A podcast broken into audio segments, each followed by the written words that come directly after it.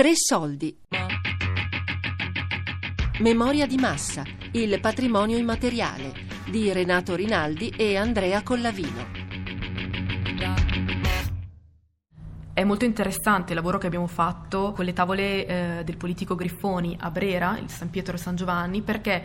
eh, a breve eh, saranno sottoposte a restauro. Quindi in qualche modo anche ehm, riflettere sull'intervento di restauro, ehm,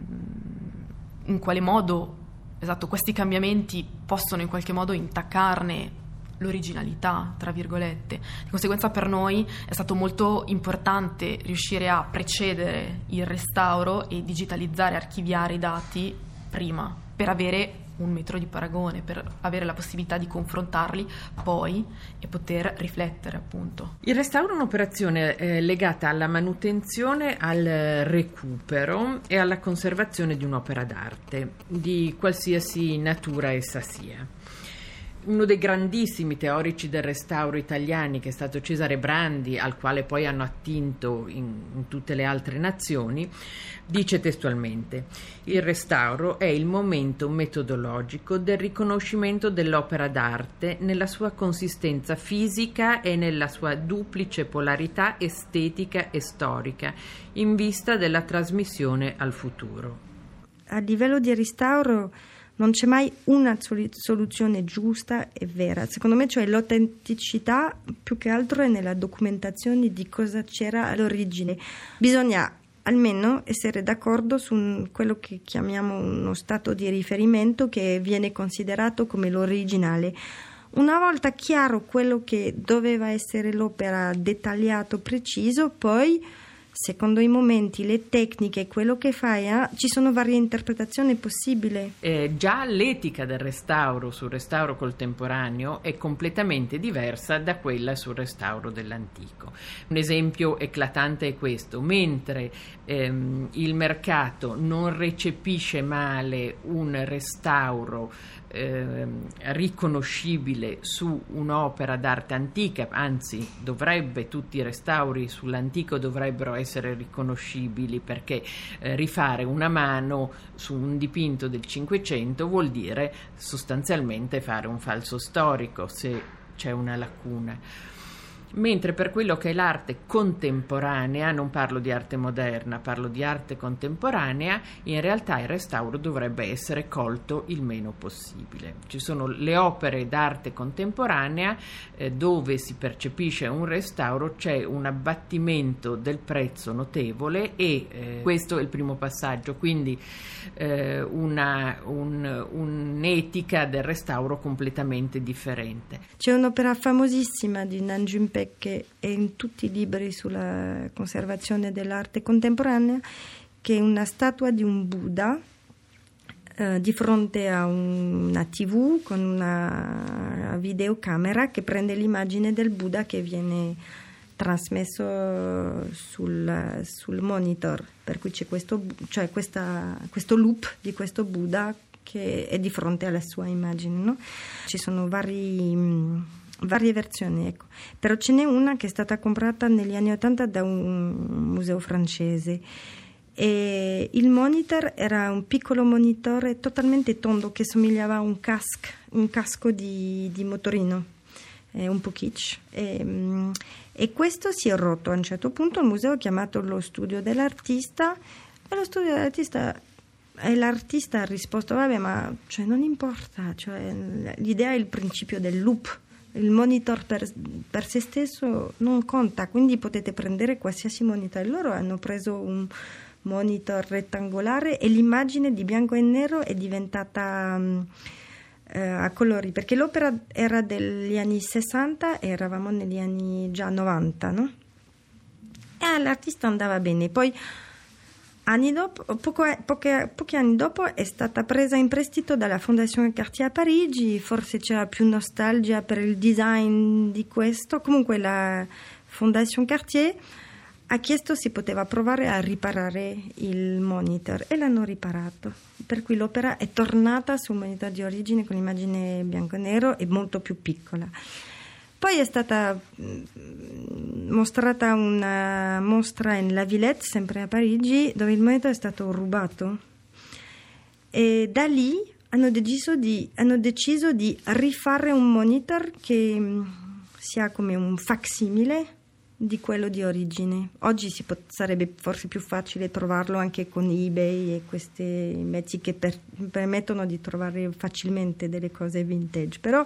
al momento era più difficile e tutte queste soluzioni sono sempre, sempre, sempre state accettate dall'artista. Sempre dice, ah sì, geniale, meraviglioso, anche li suggerisce lui. Quindi vuol dire che non c'è una soluzione, cioè bisogna sapere cosa c'era prima, poi puoi fare varie interpretazioni. Cioè, non dico qualsiasi cosa perché non è quello che voglio dire, però cioè, la coerenza con l'originale cambia secondo i momenti, i mezzi che ci hai e poi insomma l'analisi dell'opera che c'hai anche.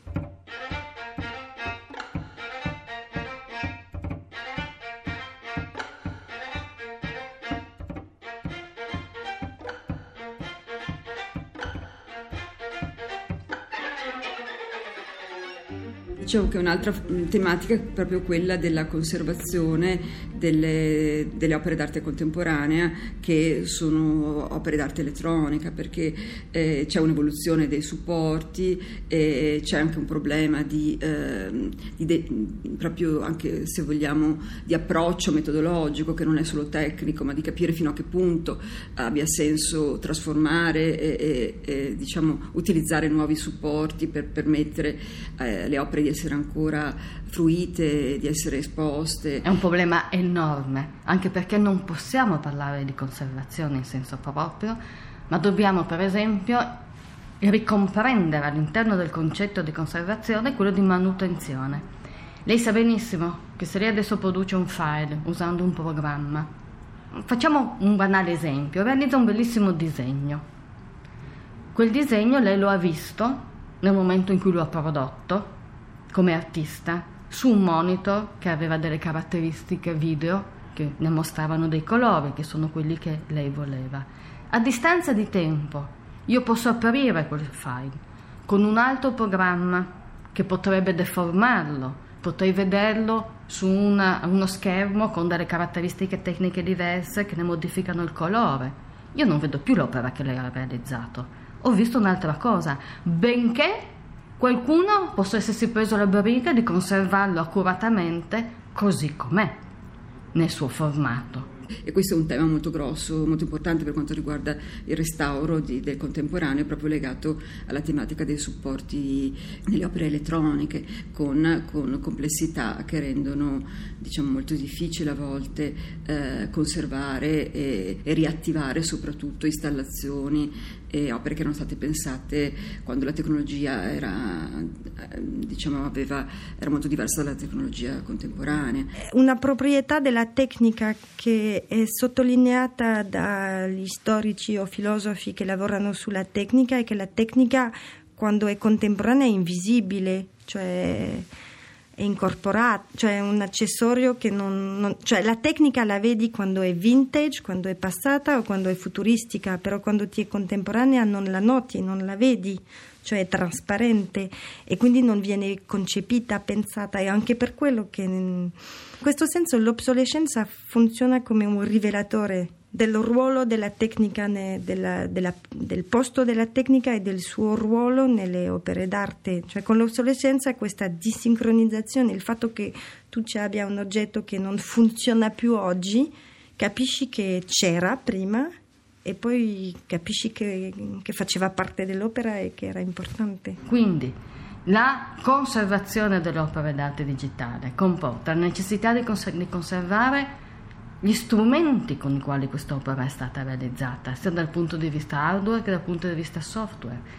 Oppure, in alternativa, implica la necessità di manutenere queste opere, aggiornandole continuamente in funzione dell'aggiornamento dei, file, dei, dei, software, in modo che quel file che costituisce l'opera d'arte possa continuare a essere visto dai fruitori così come l'ha visto chi quell'opera l'ha prodotta perché altrimenti rischiamo di tradire chi ha realizzato quell'opera d'arte, perché la vediamo diversa, è come se guardassimo una Gioconda tutta blu. L'ha fatta Klein, ma è un'altra cosa, non è quella di Leonardo.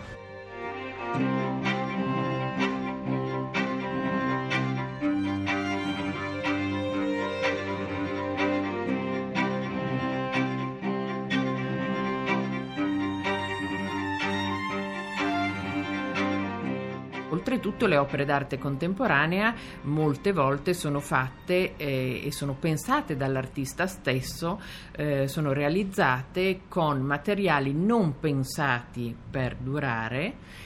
e oppure eh, proprio eh, hanno in sé eh, la volontà di non durare nel tempo quindi vengono pensate come opere che hanno una loro vita e che quindi devono morire. Cioè, un esempio interessante è quello dei tubi fluorescenti che col tempo sono diventati più piccoli ma senza rispettare le proporzioni quindi si prendi le opere dell'artista americano Dan Flavin che sono veramente fondate su, cioè lui e il suo materiale usa i tubi fluorescenti come materiale nelle sue opere. Lui ad esempio ha fatto un'opera che si chiama Tuxenia, che è dell'85, dove c'è un tubo alto 2,40 m accanto a quattro tubi di 60 cm, quindi il tubo grande è alto come i quattro altri.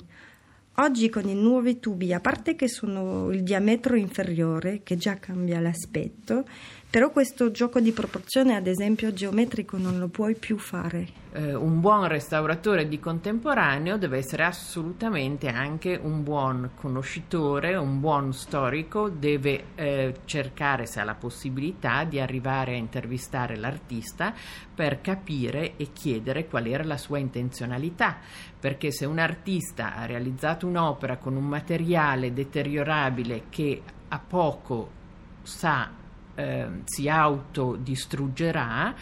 Ehm, se io intervengo eh, con delle metodologie e faccio sì che ciò non avvenga, vuol dire che faccio un'imbalsamazione dell'opera d'arte, quindi snaturo completamente il messaggio che l'artista in realtà voleva comunicarmi. C'è stato uno studio in Francia e un restauratore che ha fatto un, una tesi eh, utilizza- e ha ricreato un tubo fluorescente, però a questo punto diventa, cioè l'oggetto è simile, però non è più un oggetto comprato nel supermercato, nel mercato, quindi comunque per quello noi difendiamo l'idea che re- veramente la documentazione è fondamentale perché almeno sai cosa bisogna sapere molto precisamente co- cosa avevamo all'inizio perché poi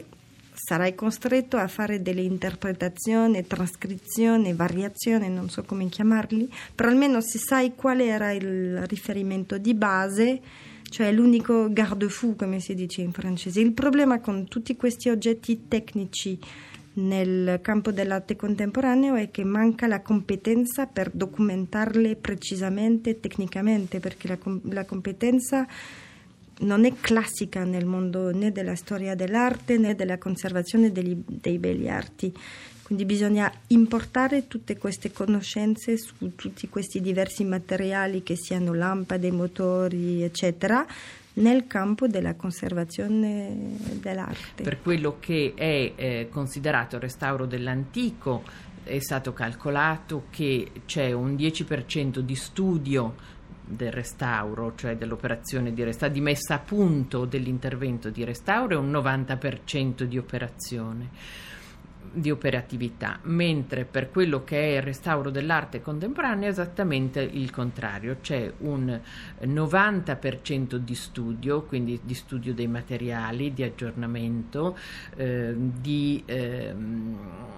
studio dell'intenzionalità dell'artista, di intervista magari con l'artista, di messa a punto insieme anche con la galleria di riferimento e soprattutto col proprietario perché entrano in gioco tutta una serie di interessi anche economici per cui è chiaro che se il proprietario ha un bene eh, che nel giro di cinque anni verrà completamente a deteriorarsi eh, non è eh, molto soddisfatto e quindi bisogna cercare di triangolare un pochino gli interessi di tutti quanti e questo è compito del conservatore.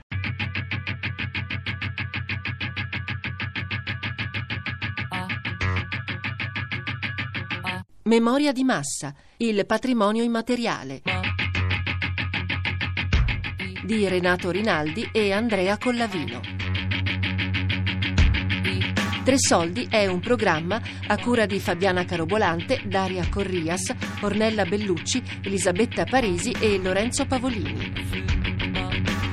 Podcast su tresoldi.rai.it